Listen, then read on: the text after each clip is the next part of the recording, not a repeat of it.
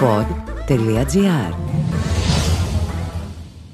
Συναντήσεις στο Σύνταγμα, 8η συνάντηση και σήμερα έχουμε τη χαρά να συζητάμε με τον διοικητικό επιστήμονα Παναγιώτη Καρακατσούλη, σύμβουλο του ΑΣΕΠ, πρώην βουλευτή, συγγραφέα ενός μεγάλου αριθμού σημαντικών βιβλίων για το κράτος, για τη δημόσια δίκηση, πρωτοπόρος στα θέματα της νομοθέτησης και για αυτά τα θέματα θα συζητήσουμε σήμερα με αφορμή βέβαια και την, ε, το διορισμό της νέας κυβέρνησης, την έναρξη της νέας βουλευτικής περίοδου και θα προσπαθήσουμε να δούμε τι δεν έχει πάει καλά μέχρι σήμερα στο ελληνικό κράτος σε σχέση με την ε, νομοθέτηση, σε σχέση με την οργάνωση και λειτουργία των κυβερνήσεων, σε σχέση με τις παθογένειες της δημόσιας δίκης οι οποίες εξελίσσονται, σε σχέση επίσης νομίζω με την πολυεπίπεδη διακυβέρνηση και με τη διαρκή κρίση στην οποία ενδεχομένως έχει μπει και η χώρα και πολλές άλλες χώρες, όχι μόνο με την πανδημία αλλά με πολλά άλλα μέτωπα. Ε, θα προσπαθήσουμε να τα αντιθασεύσουμε αυτά τα ζητήματα ε, στο χρόνο που έχουμε. Ευχαριστούμε το pod.gr για τη φιλοξενία και θα ήθελα να πιάσουμε το νήμα αγαπητέ Παναγιώτη ε, από την ε, νέα κυβέρνηση. Μια νέα κυβέρνηση η οποία έχει 63 μέλη, είναι η μεγαλύτερη κυβέρνηση της μεταπολίτευσης. Ε, είναι μια κυβέρνηση η οποία το μόνο που δεν πετυχαίνει είναι να επιβεβαιώσει την εξαγγελία, την πάγια εξαγγελία αλλά και εξαγγελία του νέου Πρωθυπουργού ε, για μικρό και ευέλικτο κυβερνητικό σχήμα. Ταυτόχρονα έχεις ήδη γράψει, από ό,τι γνωρίζω, ε, για τις παράπλευρες συνέπειες, όχι μόνο οργανωτικά και σε σχέση με τον ε, κατακαιρματισμό του κυβερνητικού έργου, αλλά και σε σχέση με τον τρόπο που επηρεάζουν ε, οι πάρα πολλοί μετακλητοί που θα συνοδεύσουν αυτούς τους 63 ανθρώπους μέλη της κυβέρνησης εν ευρία ενία πώς επηρεάζουν την ίδια τη λειτουργία της δημόσιας διοίκησης και όχι μόνο την καθημερινή λειτουργία. Θα λέγα ενδεχομένως ακόμα πιο σημαντικό και την νοοτροπία της δημόσιας διοίκησης το γεγονός ότι από ένα σημείο και πέρα μαθαίνει εντός ή εκτός εισαγωγικών ε, να μην δουλεύει, να μην σκέφτεται. Ε, όλα να γίνονται κάπου αλλού. Και βέβαια και το άλλο πρόβλημα ή ζήτημα, αν δεν θέλουμε να το δούμε ως πρόβλημα εγώ προσωπικά το βλέπω ως πρόβλημα ότι σε ένα τόσο μεγάλο σχήμα, σε ένα τόσο μεγάλο κυβερνητικό σχήμα τελικά δεν μπορεί να υπάρξει συλλογική λειτουργία και όλα συγκεντρώνονται στους τρεις-τέσσερις ανθρώπους ή στον έναν τελικά που είναι επικεφαλής και σε ένα κλειστό κύκλο αυτό το οποίο αποκαλείται κέντρο διακυβέρνησης με την προεδρία της κυβέρνησης οργανώνουν, παρακολουθούν, αποφασίζουν για τα πάντα. Ναι. Ε, καλησπέρα. Ξενοφόντα, ευχαριστώ πολύ για την πρόσκληση. Η πρωτοβουλία για τα podcast είναι πολύ ενδιαφέρουσα και εύχομαι να πάει καλά.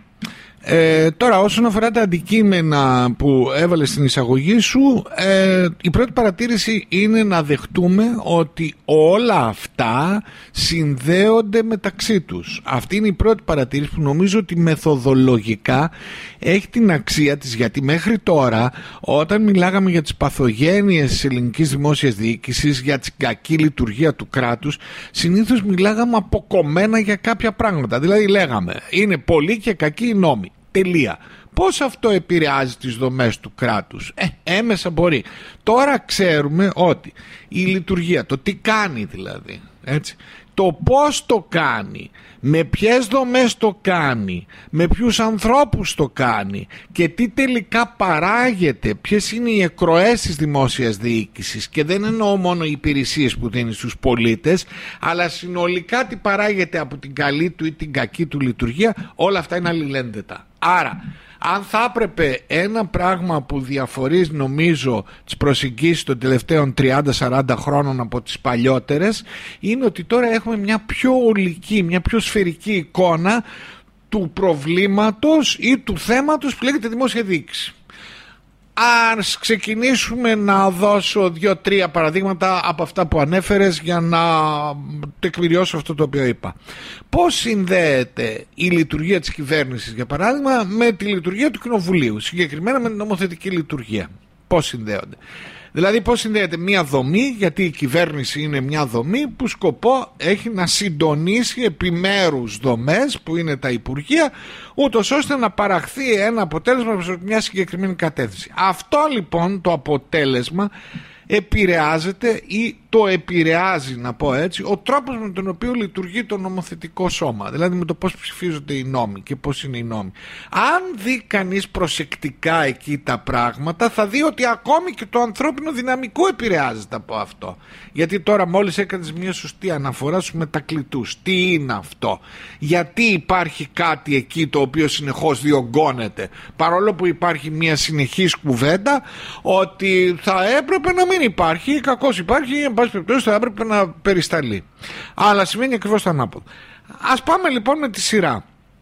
Όταν βλέπετε στην πορεία 50 χρόνων ότι οι ελληνικές κυβερνήσεις από ένα σημείο και μετά αρχίζουν και ξεπερνάνε ένα να το πω έτσι άτυπα συμφωνημένο όριο δηλαδή ξεπερνάνε τα 40 άτομα έτσι και πηγαίνεις στα 50 και μετά να πας από τα 50 στα 63-65 που είναι η κυβέρνηση Μητσοτάκη τώρα ήταν ένα βήμα, ένα κλικ. Δηλαδή το 50 το πιάνει η κυβέρνηση Τσίπρα. Σωστά. Μέχρι τότε πηγαίναμε 40, 45, 40, 42, 30, 48. Ε. Υπήρχε μια προσπάθεια αυτοσυγκράτησης σε ένα ούτως ή άλλως μεγάλο σχήμα. Αυτό το μεγάλο σχήμα ξέρουμε πολύ καλά ότι δεν μπορεί να διοικηθεί. Τότε πώς διοικείται αφού δεν μπορεί να διοικηθεί; Με μια δεύτερη κυβέρνηση ουσιαστικά. Ουσιαστικά είναι η κυβέρνηση μέσα σε μια και άλλη κυβέρνηση. Σαν μπαμπούσκα. Ένα τέτοιο πράγμα, ναι, το οποίο είναι η λεγόμενη προεδρία της κυβέρνησης. Όταν δε ο Πρωθυπουργός αναφέρεται σε αυτό και λέει θα το χρειαστείτε και μην το πειράξετε, έχει δίκιο. Διότι είναι αδύνατον να διοικηθεί όχι ένα τέτοιο σχήμα, έτσι, ένα πολύ μικρότερο σχήμα δεν μπορεί να διοικηθεί και μην ξεχνάς και τα γνωρίζεις αυτά ότι και στο παρελθόν είχαν επιχειρηθεί τέτοια είτε πρόσωπα είτε μικρότερες δομές προκειμένου να συντονιστεί αυτό. Άρα εδώ έχετε μια δεύτερη κυβέρνηση όπου εδώ τίθεται το ένα ερώτημα και φεύγω από αυτό.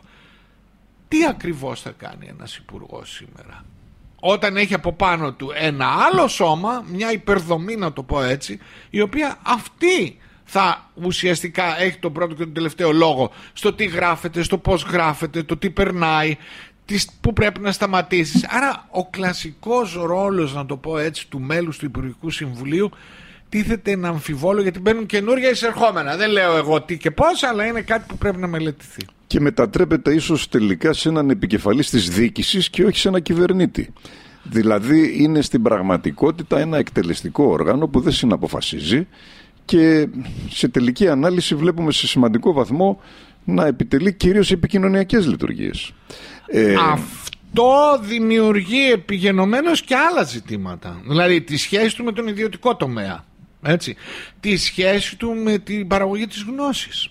Δηλαδή είπες στην εισαγωγή σου ότι είμαστε σε μια περίοδο διαρκών και μόνιμων κρίσεων. Αυτό δεν ε, αυτό από ό,τι ξέρω, ας πούμε το 21, 22 και τα λοιπά ήταν η λέξη χρονιάς, perma crisis. Ναι. Δεν, δεν βγαίνουμε από αυτό. Άρα λοιπόν, όταν εσύ απέναντι σε αυτές τις τόσο μεγάλες διαρκείς και σταθερές κρίσεις που επιφέρουν και καταστροφές, μην ξεχνάμε το COVID, έτσι, Εκεί λοιπόν βλέπεις ότι δεν είναι τώρα επικοινωνιακά διαχειρίσιμο ότι πέθαναν 46-50 άνθρωποι. Αυτό είναι ένα πραγματικό γεγονός το οποίο πρέπει να το αντιμετωπίσεις. Ε, κάτι το οποίο διαφημίστηκε και δικαίως νομίζω αναδείχθηκε ε, ότι ε, έγινε από την προηγούμενη κυβέρνηση και είναι κυβέρνηση αλλά μιλάω για την προηγούμενη τετραετία και στο οποίο η πανδημία έδωσε μια επιτάχυνση ήταν ε, η ψηφιοποίηση όπως λέμε της δημόσιας Εδώ όμως σηκώνει πάλι μεγάλη συζήτηση. Το ότι πολλές διαδικασίες ψηφιοποιήθηκαν και συζητώ αυτή τη στιγμή μαζί σου Παναγιώτη και με την ιδιότητα του εμπνευστή των ΚΕΠ των Κέντρων Εξυπηρέτησης ναι. Πολιτών πριν από 30 χρόνια που ήταν μια τεράστια καινοτομία, ουσιαστική καινοτομία. Τώρα συζητάμε για τα ΙΚΕΠ ενδεχομένως, συζητάμε για κάποια άλλα βήματα, αλλά υπάρχει και μια ένσταση εδώ.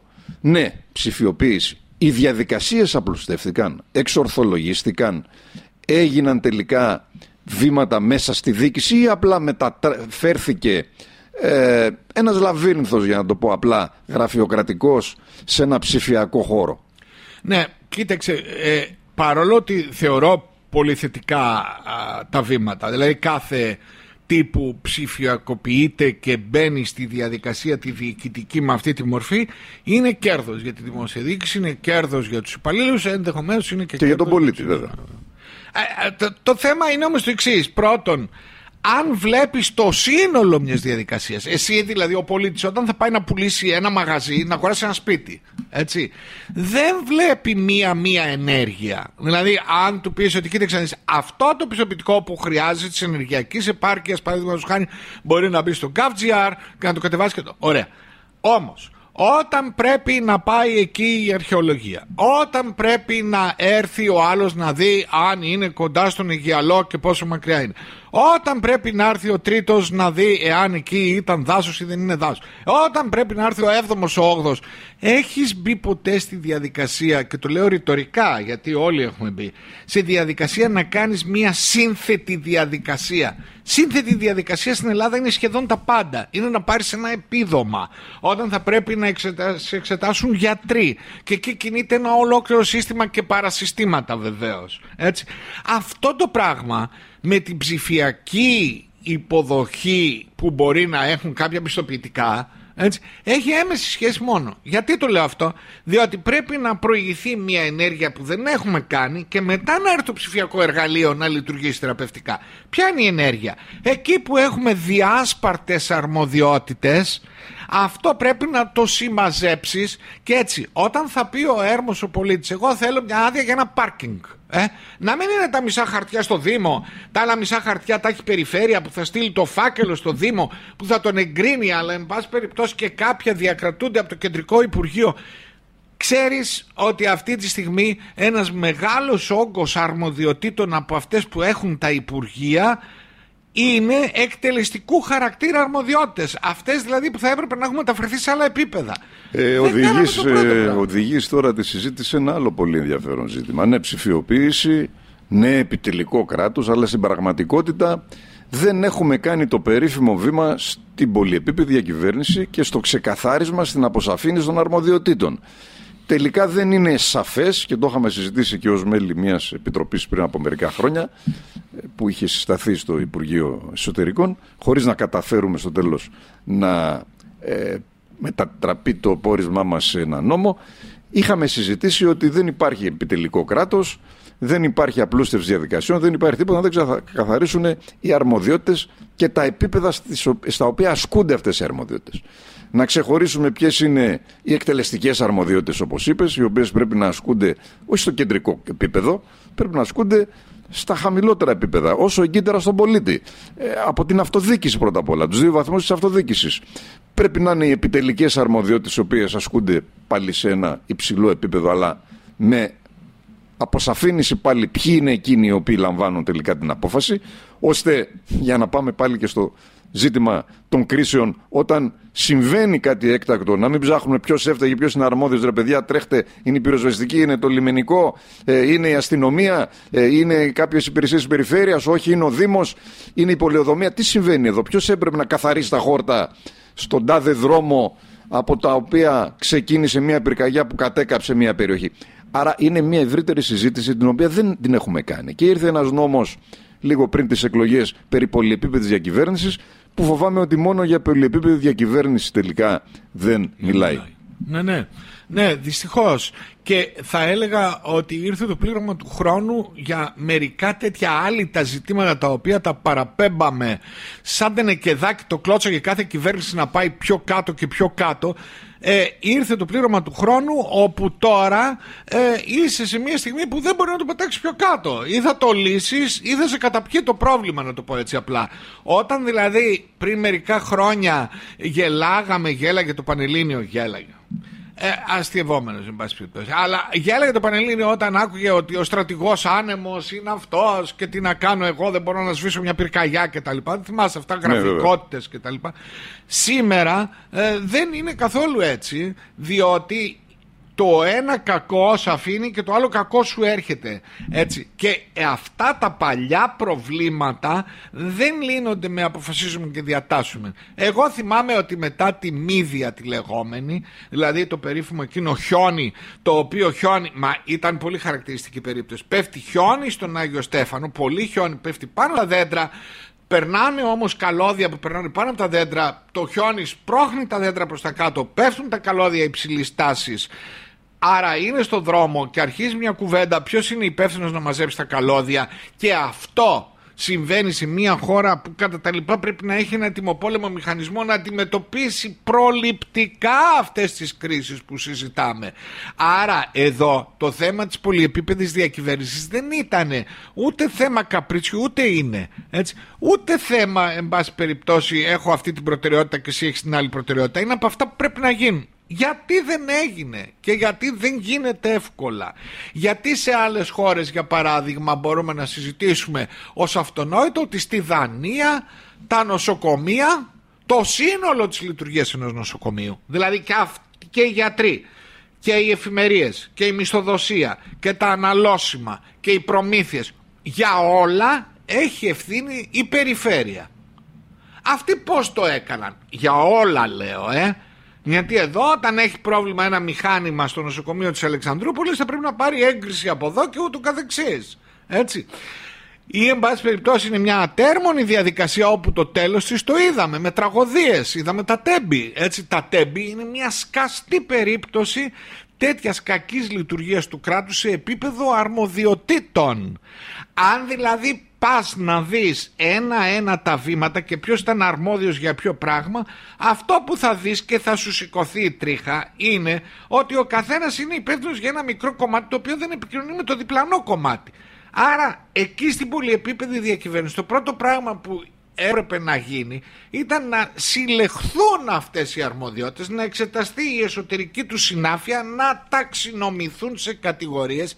Μιλάω για πράγματα που έχουν γίνει για παράδειγμα σε άλλες χώρες της κεντρικής Ευρώπης πριν από 50 χρόνια. Έτσι, η Γερμανία ας πούμε έκανε ταξινόμηση πριν 50 χρόνια λέγοντας ότι αυτές είναι οι βασικές κατηγορίες των αρμοδιοτήτων. Το Ελληνικό Συμβούλιο Επικρατείας έχει πει αυτά είναι για να τα ασκούν οι Δήμοι. Άρα να μην τα ασκείτε εσείς. Ε. Άρα εδώ τίθεται ένα θέμα. Ποιος γιατί δεν ξεκαθαρίζει αυτό το πράγμα. Αυτό δεν είναι μόνο να δώσεις την αρμοδιότητα. είναι, είναι και το γνωστό πρόβλημα να δώσεις ταυτόχρονα και τους πόρους. Υλικούς πόρους, ανθρώπινους πόρους. Αλλά είπες κάτι σημαντικό για τα, με αφορμή το παράδειγμα των τεμπών. Αυτό έχει να κάνει και με μια, ε, θα έλεγα, αλληλουχία κρίσεων δεν είναι μόνο η υγειονομική κρίση, την οποία ναι. πρέπει να διαχειριστεί κανείς και είδαμε και το σύστημα υγείας ξαφνικά να ευνηδιάζεται. Ε, στην ουσία, πρωτοβάθμια υγεία δεν λειτουργήσε. Αν δεν υπήρχε το φαρμακείο, δεν θα υπήρχε καμία μορφή πρωτοβάθμιας φροντίδας υγείας. Όλα είχαν πέσει πάνω στα ειδικά νοσοκομεία, στα τμήματα που διαχειρίζονταν COVID.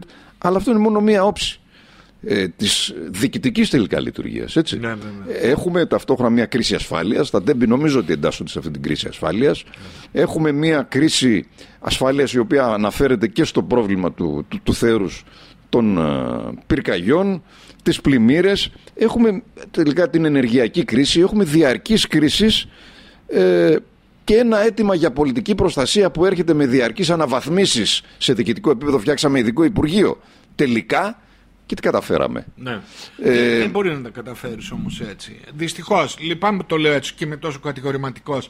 Κοιτάξτε, αυτό είναι κομμάτι αυτό που λέμε τώρα πολιτική. Ήταν γενική γραμματεία, έγινε ναι, ναι υφυπουργείο, ναι, ναι, ναι, έγινε υπουργείο, έγινε αυτοτελέστερο υπουργείο. Τι άλλο; Ό,τι και να γίνει, αν δεν κατανοηθεί ότι αυτό είναι μια λειτουργία του σύγχρονου κράτους. Δηλαδή, δεν χρειάζεται. Εμείς έχουμε μια αιμονή με τις δομές στη χώρα. Δηλαδή, λες, τι πρέπει να κάνω, πρέπει να έχω ένα μηχανισμό να προβλέπει και να μου λέει έγκαιρα ότι αν αυτό το κτίριο πιάσει φωτιά θα πρέπει να πηδήξω από αυτό το παράθυρο. Ωραία. Για να γίνει αυτό, εμείς συνήθως στην Ελλάδα φτιάχνουμε, πώς το λέγει ο Βαμβακούλας, φτιάξει μια επιτροπή, τριμελή επιτροπή από 5-6 άτομα. Θα φτιάξουμε μια δομή. Εάν δεις τους οργανωτικούς νόμους στην Ελλάδα θα τρελαθεί κάποιος. Για το παραμικρό φτιάχνουμε. Παλιά φτιάχναμε επιτροπές που τότε που ήταν δέναμε τα σκυλιά με τα λουκάνικα ήταν και αμοιβόμενες. ε, ε, βέβαια γιατί είχαμε τη δυνατότητα τότε να αμείβουμε κόσμο για, για τη δουλειά που έπρεπε να κάνει δηλαδή. Αλλά εν πάση περιπτώσει Φτιάχνουμε επιτροπές. Πάνω στις επιτροπές φτιάχνουμε άλλες δομές. Φτάσαμε σε σημείο να έρθει η Τρόικα να ρωτάει πόσα είναι τα νομικά πρόσωπα. Εμείς δεν ξέραμε ούτε τι προσωπικό υπήρχε. Δηλαδή η πληροφορία ήταν διάσπαρτη. Δεν ξέραμε πόσες δομές είχαμε. Σήμερα, μα ρωτήσω κάποιον, χρειαζόμαστε 1720 δομές. Τόσο δίνει η Ελστάτ ότι είναι το κράτος. Έτσι. Είναι 1720 δρομές και αυτές πρέπει όλο αυτό το πράγμα Πώς μοιράζονται οι αρμοδιότητες μεταξύ τους; Ένας λοιπόν από τους λόγους, για να μην θέτω συνεχώς ε, ρητορικά ερωτήματα, είναι ότι άπαξ και δημιουργήσει μια δομή, από εκεί ξεκινάει όλη η ιστορία. Η δομή αυτή θα κάνει τα πάντα για να αποκτήσει ρόλο. Αν δηλαδή εγώ πω, δημιουργώ μια, ένα υφυπουργείο, ένα υπουργείο. Ωραία. Ρόλο χωρίς ευθύνη όμως. Θέλω οπωσδήποτε να πάρω ρόλο προκειμένου να διατηρηθώ εν ζωή. Θυμήσου ότι εγώ θυμάμαι την κυβέρνηση Παπανδρέου που τότε υπήρχε μια διάθεση εν πάση περιπτώσει αλλαγής υπουργείων και ονομάτων. Είχαμε δηλαδή τότε κάποιες αλλαγές. Γιώργο Παπανδρέου. Ναι. Γιώργο Παπανδρέου. Τα διατάγματα που μιλάνε για την οργάνωση αυτών των καινούριων υπουργείων ήρθαν όταν έληξε. Βγήκαν όταν έληξε η θητεία. Αυτό είναι γεγονός. Λοιπόν, άρα δεν είναι τόσο απλό. Όταν δημιουργείς δομές, είτε είναι δομές που είναι και λύφη, είτε είναι δομές ενεργές αυτές λοιπόν θα επιχειρήσουν να πάρουν ένα κομμάτι της πίτας από αυτό που λέγεται αρμοδιότητες θα πάρει και ο άλλος αυτοί θα συγκρούονται στην Ελλάδα τι έχουμε; Στην Ελλάδα όλες οι εκθέσεις που ξέρω εγώ εμπειρογνωμόνων αρχής γενομένης από την εποχή Βαρβαρέσου από το 50 μέχρι τις εκθέσεις που έκανε ο ΣΑ τώρα τα τελευταία χρόνια μιλάνε συνεχώς για ένα silo effect δηλαδή ότι λειτουργεί σαν σιλό η ελληνική δημόσια διοίκηση. Κανένας δεν επικοινωνεί με κανέναν. Γιατί δεν επικοινωνεί κανείς με κανέναν, διότι θέλει να περιχαρακώσει το χώρο του, γιατί αισθάνεται απειλή ότι κάτι κακό μπορεί να συμβεί. Μέσα σε αυτό το puzzle τώρα. Έτσι. Θυμάμαι τώρα με αφορμή αυτό που λες τότε σε εκείνη την επιτροπή που συζητούσαμε για την πολυεπίπεδη διακυβέρνηση και τη μεταφορά αρμοδιοτήτων ε, και λέγαμε ότι κάποιες εκτελεστικές αρμοδιότητες πρέπει να μεταφερθούν στην αυτοδιοίκηση, πρωτοβάθμια και δευτεροβάθμια. Με είχε πάρει κάποιος τότε υπουργός και μου λέει: Αυτά είναι δικά μου. Δεν θα τα πάρετε. Αυτό... Λέω, θα είσαι για πάντα εκεί. Αλλά είτε είσαι είτε δεν είσαι, αυτό είναι το πρόβλημά μας. Είναι δικά σου. Ναι, ναι, είναι, είναι λοιπόν αυτό που λες, το οποίο εκείνη τη στιγμή το, το, ο άλλος το βιώνει ως τέτοιο. Αλλά φτάνουμε νομίζω στη συζήτηση για τα σκληρά θέματα της δημόσιας δίκησης ε, και έθιξες νομίζω έμεσα στο λόγο σου ή εν τη ρήμη του λόγου και το θέμα μεγάλο ή μικρό κράτος. Ναι. Κλασικό ερώτημα που απασχολούσε την περίοδο της οικονομικής κρίσης είναι μεγάλο το κράτος, να μειώσουμε ναι. υπηρεσίες, να εξαφανίσουμε νομικά πρόσωπα, να απολύσουμε δημοσίους υπαλλήλους, να μικρύνουμε το κράτος. Κάποιοι άλλοι λέγαμε δεν είναι ζήτημα μικρό-μεγάλο, είναι ζήτημα αν έχει ένα καλό κράτος που λειτουργεί ε, επιτελώντας συγκεκριμένες λειτουργίες τις οποίες πρέπει να επιτελέσει. Και βέβαια πέρα από αυτό θα ήθελα να συζητήσουμε και για τη λεγόμενη ε, μεταμόρφωση του πελατειακού κράτους ένα νέο πελατειακό κράτος με άλλα χαρακτηριστικά που ως κουβέντα νομίζω συνδέεται με το μεγάλο μικρό αυτό το νέο πελατειακό το outsourcing οι τρόποι που όλα αυτά γίνονται ε, αλλά εντάξει και άλλα που υπονοούνται και θα ήθελα και εσύ να μου πεις τη γνώμη ναι, σου. Ναι, ναι. Ε, κοίταξε, εκτός από το να συζητάμε, όταν κάνουμε αυτή την κουβέντα συνήθως, οι αναφορές μας ή οι αιτιάσεις μας είναι στο πολιτικό σύστημα ή την κυβέρνηση, την εκάστοτε κυβέρνηση. Ένα μεγάλο όμως σκεπτικισμό έχω και για την πνευματική παραγωγή. Δηλαδή, την ακαδημαϊκή κοινότητα και πώς τοποθετείται απέναντι σε αυτά τα ζητήματα. Και ξέρεις γιατί το λέω. Διότι πριν από 50 χρόνια, όταν υπήρχαν οι μουζέλιδες, οι τσουκαλάδες κτλ. Εκεί υπήρχε μια κινητικότητα όσον αφορά τον, ε, τη φύση και την, τον σχηματισμό του ελληνικού κράτους και τις ιδιοτυπίες του. Εκεί λοιπόν κατατέθηκαν κάποια πράγματα και μετά σαν να υπάρχει ένα κενό, δηλαδή να μην παρακολουθούμε συστηματικά τι ακριβώς γίνεται και μέσα και έξω. Το μέσα έξω γιατί το λέω. Όταν εμείς είχαμε μεγάλες κυβερνήσεις, δηλαδή θα το πω έτσι, πώς να σου πω, ε, ξέρεις εκείνο που λένε ότι άμα θες να κάνεις κάτι ανέκδοτο, βάλε μπροστά το επίθετο ελληνικός. Ελληνική κουβέντα για δομές. Ωραία. Όταν υπήρχε η κουβέντα από το Σουμάχερ για παράδειγμα ότι small is beautiful ε, ναι. εμείς είχαμε μεγάλες κυβερνήσεις και είχαμε πάλι τεράστιο κράτος όταν άλλαξε ο Χαβάς και φύγαμε από εκεί και έλεγε better να είναι bigger το πράγμα δηλαδή καλύτερα να είναι μεγάλο παρά να είναι μικρό γιατί αυτά ήταν συστήματα και συνθήματα που διαδέχονταν το ένα το άλλο αντικατόπτριζαν όμως και μια κινητικότητα εσωτερική μέσα στην κοινωνία τη σχέση της με τον ιδιωτικό τομέα και με τα ε, εργαστήρια γνώσης να το πω έτσι, έτσι. Δηλαδή η γνώση, τα πανεπιστήμια να το πω έτσι, το εκπαιδευτικό σύστημα, ο ιδιωτικός τομέας και το κράτος πάνε μαζί. Αν δεν πάνε μαζί τότε έχεις πρόβλημα. Γιατί; Ποιος είναι αυτός που σκέφτεται, ποιος είναι αυτός που θα φτιάξει αυτό που θα αποφασίσω εγώ ότι χρειάζεται, είναι μια κουβέντα. Αν σήμερα χαλάσει ένα ε, έλασμα ή κάτι από το κλιματιστικό που έχω που είναι Siemens για παράδειγμα. Και πρέπει να το παραγγείλω στη Γερμανία. Γιατί έχουμε θέματα τέτοια έτσι σοβαρά θέματα. Αυτό σημαίνει ότι θα κάνει τρία-τέσσερις μήνες θα περιμένεις να γίνει κάτι. Άρα πρόσεξε τώρα. Εάν δεν λύσεις αυτό το θέμα, δηλαδή πώς θα είναι καλή μια κυβέρνηση, πώς θα είναι καλό ένα κράτος με άλλα λόγια.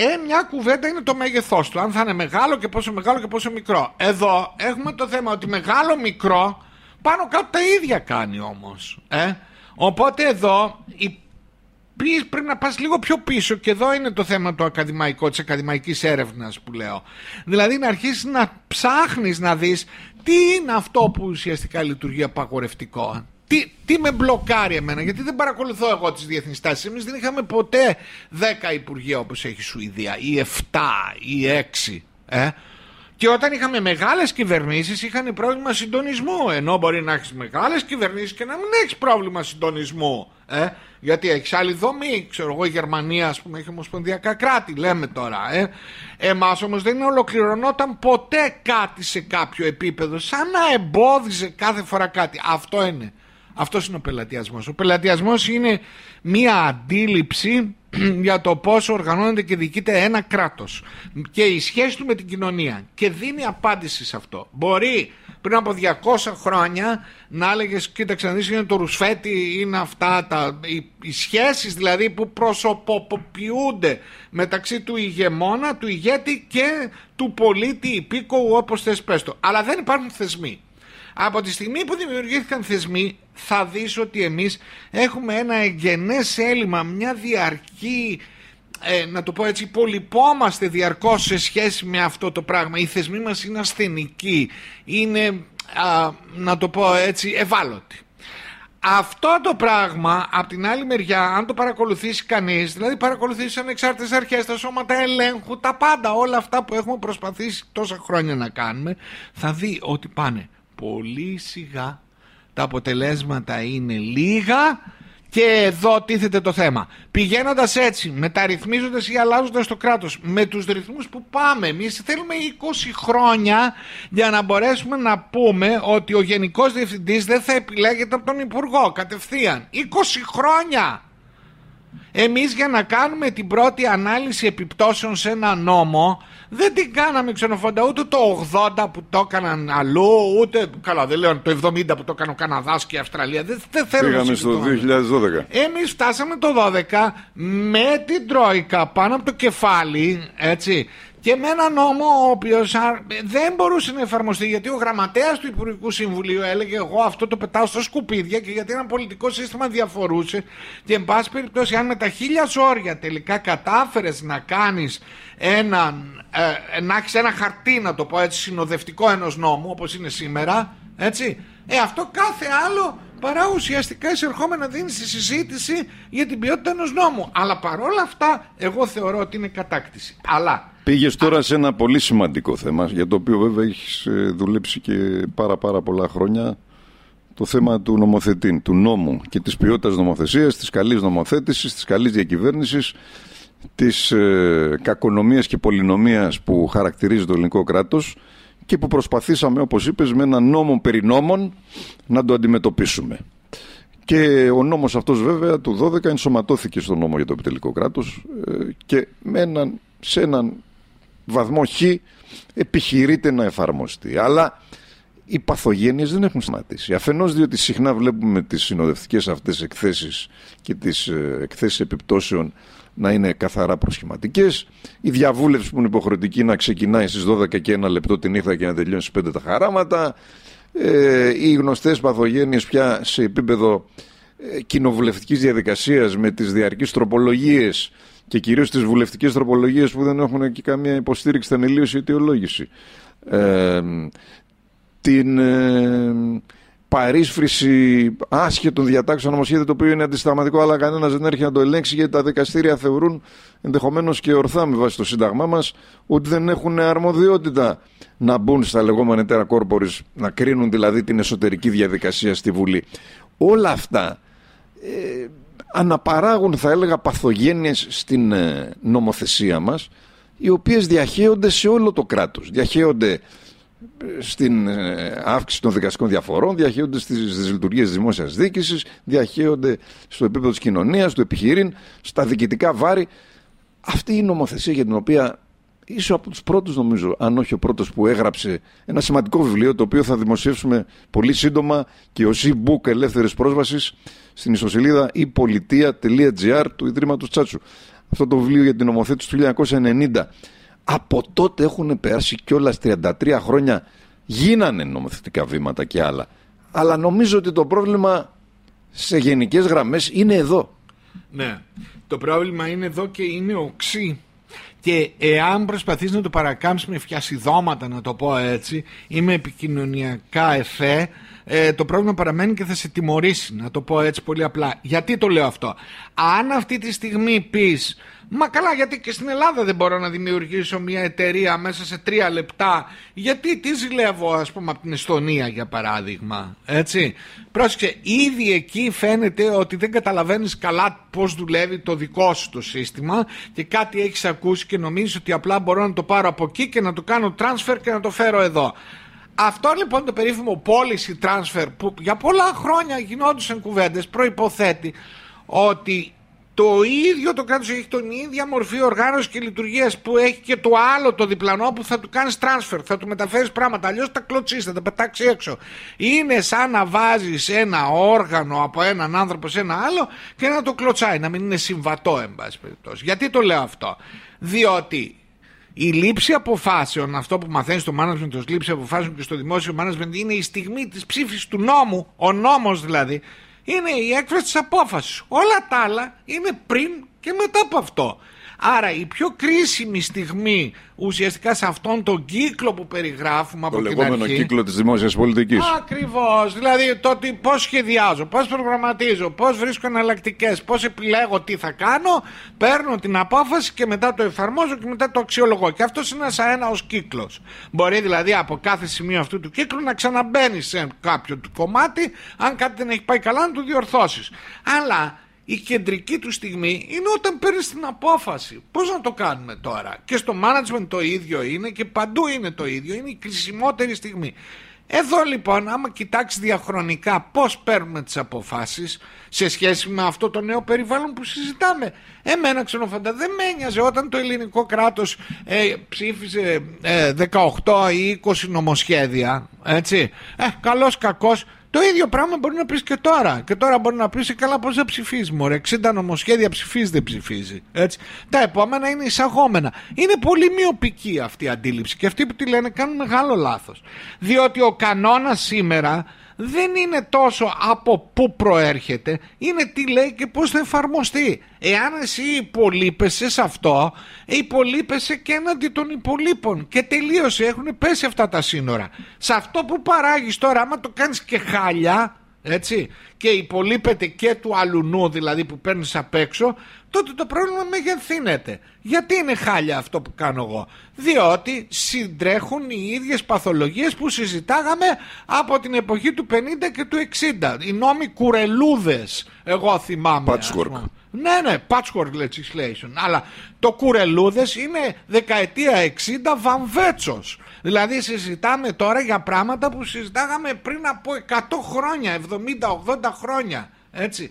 Τι λέγαμε λοιπόν τότε Ε, εγώ θυμάμαι την έκφραση νομοθετική αποκολοκύνθωσης μετά, μετά τον πόλεμο. Έτσι. Δηλαδή υπό την έννοια ότι είναι ουσιαστικά διάλυση διότι όταν έρχεσαι να προσθέτεις διάταξη που έχει όχι εθνικό, έχει ατομικό ενδιαφέρον. Δηλαδή θέλω να ρυθμίσω το σπίτι ή τη βάρκα του Κοντιάδη. Και αυτό θα το κάνω προσθέτοντας μια διάταξη που θα λέει ότι επιτρέπεται να αγοράσει αυτή τη βάρκα σε ε, μια διεθνή σύμβαση.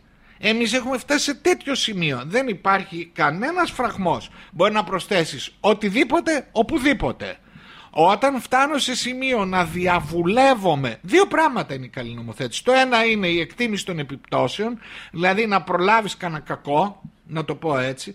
Άρα εδώ σκοντάφτει, γιατί σκοντάφτει, γιατί τα δεδομένα στην Ελλάδα είναι περίκλειστα. Είμαστε η πιο κλειστή χώρα της Ευρώπης. Δεν υπάρχουν δεδομένα. Πήγαινε να κάνεις έρευνα να ψάξεις να βρεις στοιχεία. Ακόμη και αν πεις πόσες κλοπές έγιναν πέρσι, είναι περίκλειστο δεδομένο και αυτό. Εννοείται βεβαίως αν ψάχνω να δω πώς είναι η στελέχος του Υπουργείου Άμυνας, ας πούμε δεν το βρω ποτέ. Γιατί το λέμε αυτό τώρα, διότι ένα πράγμα είναι τα δεδομένα που πάσχουμε. Έτσι. Οπότε τι θα κάνουμε, δίνουμε έξω να μας κάνουν διάφορες εκθέσεις κτλ, κτλ. που είναι το ίδιο χάλια με αυτές που κάνουμε από μέσα. Και το άλλο είναι η διαβούλευση. Όταν στη διαβούλευση το 1 τρίτο των διατάξεων δεν διαβουλεύονται, δηλαδή έρχεται το νομοσχέδιο, έχει 30 άρθρα προς διαβούλευση και αντί να πάει με 30 άρθρα μέχρι τέλους, στην πορεία μπορεί να αποτελέσει να έχει 65 άρθρα. Οπότε αυτά τα καινούργια αντιλαμβάνονται. μεταξύ τους. Μπαίνουν, μπαίνουν από το παράθυρο. Δεν είναι μόνο ότι είναι άσχετα. Είναι ότι δεν τα έχει δει κανένας. Έτσι. Και μάλιστα τώρα φτάσαμε σε σημείο με αυτές τα εφιολογήματα τα ελληνικά να κάνεις τροπολογίες τέρατα. Τροπολογία νόμος. Ξέρεις τι είναι τροπολογία νόμος; Είναι καινούρια πατέντα. Είναι τροπολογία η οποία έχει 40 άρθρα ναι, να φέρω ναι, ναι. μία τροπολογία. μία είναι απλώς έχει 40 ενότητες, 40 κομμάτια. Δηλαδή είναι 40 νόμοι ουσιαστικά, ή 40 άρθρα. Άρα έρχεται ένας ολόκληρος νόμος και μπαίνει από το παράθυρο και αυτό είναι μια συζήτηση η οποία αυτή τη στιγμή φαίνεται να μην γράφει, δηλαδή να πέφτει στο κενό διότι ο, ο χειρισμός νομοθετικού έργου γίνεται με όρους επικοινωνιακούς, δεν γίνεται με όρους ουσιαστικούς, αλλά εν πάση περιπτώσει πάμε στο διατάφτα, διότι εδώ μπορεί να εξυπηρετηθεί η α ή β σκοπιμότητα πελατειακού τύπου, βεβαίως το αντιλαμβάνομαι, θα υπάρχει όμως ένα έλλειμμα και ένα ζητούμενο τι κάνουμε τώρα όσον αφορά το κράτος. Όταν το κράτος παίρνει τέτοια, να το πω έτσι, νομοθετικά σκουπίδια, τι μπορεί να διαχειριστεί με αυτό; Όταν δηλαδή έχω εγώ ένα νόμο που μιλάει εν πάση περιπτώσει για κάποιες δομές που θα γίνουν και στο τέλος λέει κάθε λεπτομέρεια η οποία αφορά στο τι θα γίνεται, πώς θα γίνεται και ποιος θα το κάνει θα ρυθμιστεί με υπουργική απόφαση. Έξι μήνες μετά εγώ περιμένω. Πού είναι η υπουργική απόφαση, πού είναι το διάταγμα. Και το έξι μήνες μερικές φορές... πράγματα εδώ και 100 χρόνια. Το έξι μήνες μερικές φορές είναι το καλό σενάριο. Αλλά ανοίξαμε σε μικρό χρόνο πάρα πολλά θέματα. Μιλήσαμε για την κυβέρνηση, μιλήσαμε για το επιτελικό κράτος και την πολυεπίπεδη διακυβέρνηση, μιλήσαμε για την νομοθέτηση, μιλήσαμε για τις διαρκείς κρίσεις και την πολιτική προστασία. Ε, και μιλήσαμε βέβαια και για την ενσθενή ενία δημόσια δίκηση και τα προβλήματά της. Ευχαριστώ πάρα πολύ για αυτή την πλούσια συζήτηση Παναγιώτη. Ε, δεν ξέρω πόσες ώρες θα χρειαζόταν όμως να μιλήσουμε για καθένα από αυτά τα θέματα μαζί σου ε, χωρίς να βαριόμαστε. Ευχαριστώ πολύ εγώ για την ευκαιρία που μου έδωσες και να επανέλθουμε, να επανέλθουμε βεβαίως να το συζητάμε, να το συζητάμε. Η δημόσια διοίκηση είναι τα πάντα, δεν είναι ένα αντικείμενο, έτσι. Μπορεί να συζητήσει γι' αυτό εν ώψη της κουβέντας που κάνεις για την υγεία ή για την παιδεία, γιατί θα το βρεις μπροστά σου. Δηλαδή ανεξάρτητα από τις καλές προθέσεις που μπορεί να έχει ένας υπουργός πώς να αλλάξει ένα νοσοκομείο, όταν θα πας στο πραγματικό νοσοκομείο που έχει τους πραγματικούς ανθρώπους με τις πραγματικές διαδικασίες, θα πρέπει να λύσει αυτά τα προβλήματα και όχι εκείνα που φαντάζεσαι ότι είναι. Γιατί συνήθως φαντάζεσαι άλλα πράγματα, έρχεσαι, τα βρίσκεις, λες μα δεν τα ήξερα από πριν. Ε, μα κανείς δεν τα ήξερα από πριν, δεν σου κάνει εντύπωση. Ο κάθε υπουργός, άκουσε, θέλω να το πω αυτό. Όταν θα πάρω μια χώρα η οποία δεν έχει καμία σχέση, θυμάσαι ε, το Yes Minister. Το ναι, yes, λοιπόν, ναι. Η Βρετανική λοιπόν, σειρά. Αυτή είναι μια σειρά, σειρά, που, εν πάση περιπτώσει, πολλοί κόσμοι έμαθε τι σημαίνει γραφειοκρατία μέσα από αυτή. Λοιπόν, εκεί λοιπόν, όταν πρόκειται να έρθει ένας υπουργός έτσι, καινούριος, ο ο μηχανισμός ο λεγόμενος ε, έχει ήδη έτοιμες όχι μόνο τις εκτιμήσεις για το τι συμβαίνει αλλά και προτάσεις για το τι θα γίνει. Εδώ ξέρεις πόσος χρόνος χάνεται λέγοντας ο κάθε καινούριος για πείτε μου ρε παιδιά πού είμαστε και τι θα κάνουμε. Δηλαδή σήμερα να συζητάμε για το πού είμαστε και πού πάμε και να έχουμε ασυνέχειες σε πράγματα στα οποία δεν δικαιολογείται. Εγώ ήμουν νιός και γέρασα και ακούω συνεχώς για ένα σύστημα διαχείρισης. Ολοκληρωμένο. Όταν ακούω τη λέξη ολοκληρωμένο στην Ελλάδα τρελαίνομαι. Λοιπόν, ολοκληρωμένο σύστημα διαχείρισης ανθρώπινου δυναμικού. Ολοκληρωμένο σύστημα προμηθειών. Ολοκληρωμένο σύστημα εξυπηρέτησης. Λοιπόν να ξέρεις ότι εκεί υποκρύπτονται ασυνέχειες οι οποίες τις περισσότερες φορές σε υποχρεώνουν να χάνεις χρόνο, χάνεις χρήματα, χάνεις αποτελεσματικότητα. Άρα, το πώς δουλεύει η δημόσια διοίκηση και πώς μπορεί να άρεις μερικά από αυτά που συζητήσαμε, γιατί δεν είναι βεβαίως αυτά σε πέτρα γραμμένα, είναι πράγματα τα οποία είναι τεχνουργήματα είναι. Λοιπόν, αυτό είναι ένα θέμα που πρέπει να το έχει καλά στο μυαλό του καθένας που κυβερνάει. Αλλά πολύ φοβούμαι ότι δεν είμαστε σε αυτή την περίοδο τώρα για τέτοια. Ευχαριστούμε πολύ. Pod.gr. Το καλό να ακούγεται.